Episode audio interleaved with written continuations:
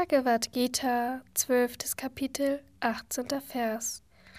Wer Freund und Feind und auch Ehre und Schmach gleich erachtet, wem Kälte, Hitze und auch Vergnügen gleichbedeutend sind, und wer frei ist von Verhaftung.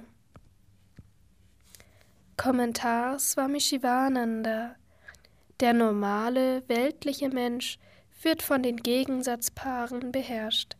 Ehre und Schmach, Kälte und Hitze und Freude und Schmerz.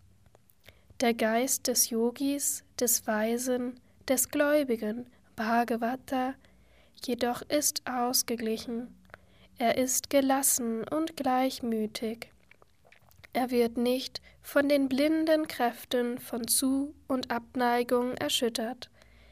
Wer anderen Übles tut, ist ein Feind, Wer anderen Gutes tut, ist ein Freund.